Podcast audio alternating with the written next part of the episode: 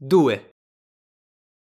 Così ho trascorso la mia vita solo, senza nessuno cui poter parlare, fino a sei anni fa, quando ebbi un incidente col mio aeroplano nel deserto del Sahara. Qualche cosa si era rotta nel motore e siccome non avevo con me né un meccanico né dei passeggeri, mi accinsi da solo a cercare di riparare il guasto. Era una questione di vita o di morte, perché avevo acqua da bere soltanto per una settimana. La prima notte dormii sulla sabbia, a mille miglia da qualsiasi abitazione umana. Ero più isolato che un marinaio abbandonato in mezzo all'oceano su una zattera dopo un naufragio.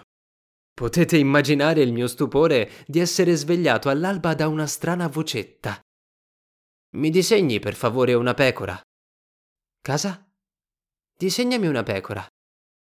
Balzai in piedi come se fossi stato colpito da un fulmine. Mi strofinai gli occhi più volte guardandomi attentamente intorno e vidi una straordinaria personcina che mi stava esaminando con grande serietà. Qui potete vedere il miglior ritratto che riuscii a fare di lui più tardi, ma il mio disegno è molto meno affascinante del modello. La colpa non è mia però.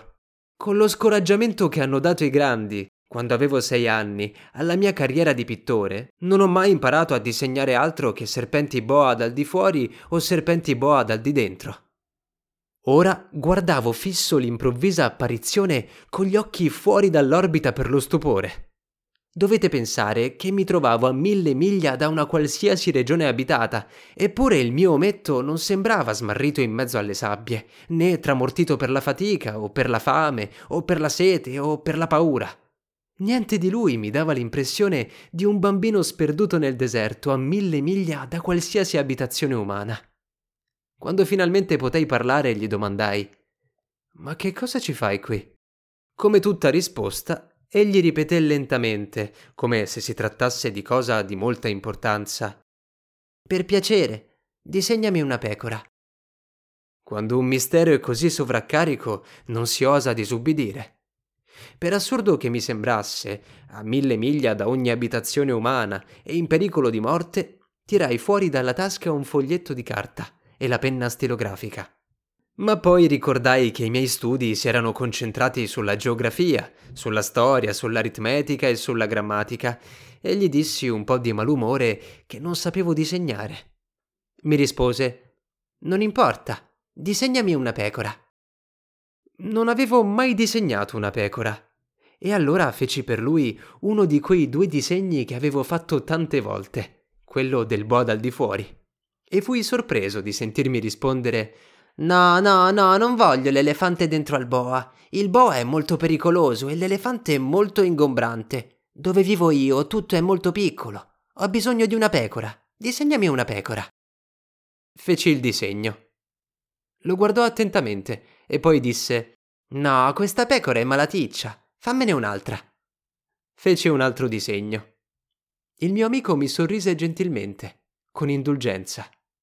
Lo puoi vedere da te, disse, che questa non è una pecora, è un ariete, le corna. Rifeci il disegno una terza volta, ma fu rifiutato come i tre precedenti.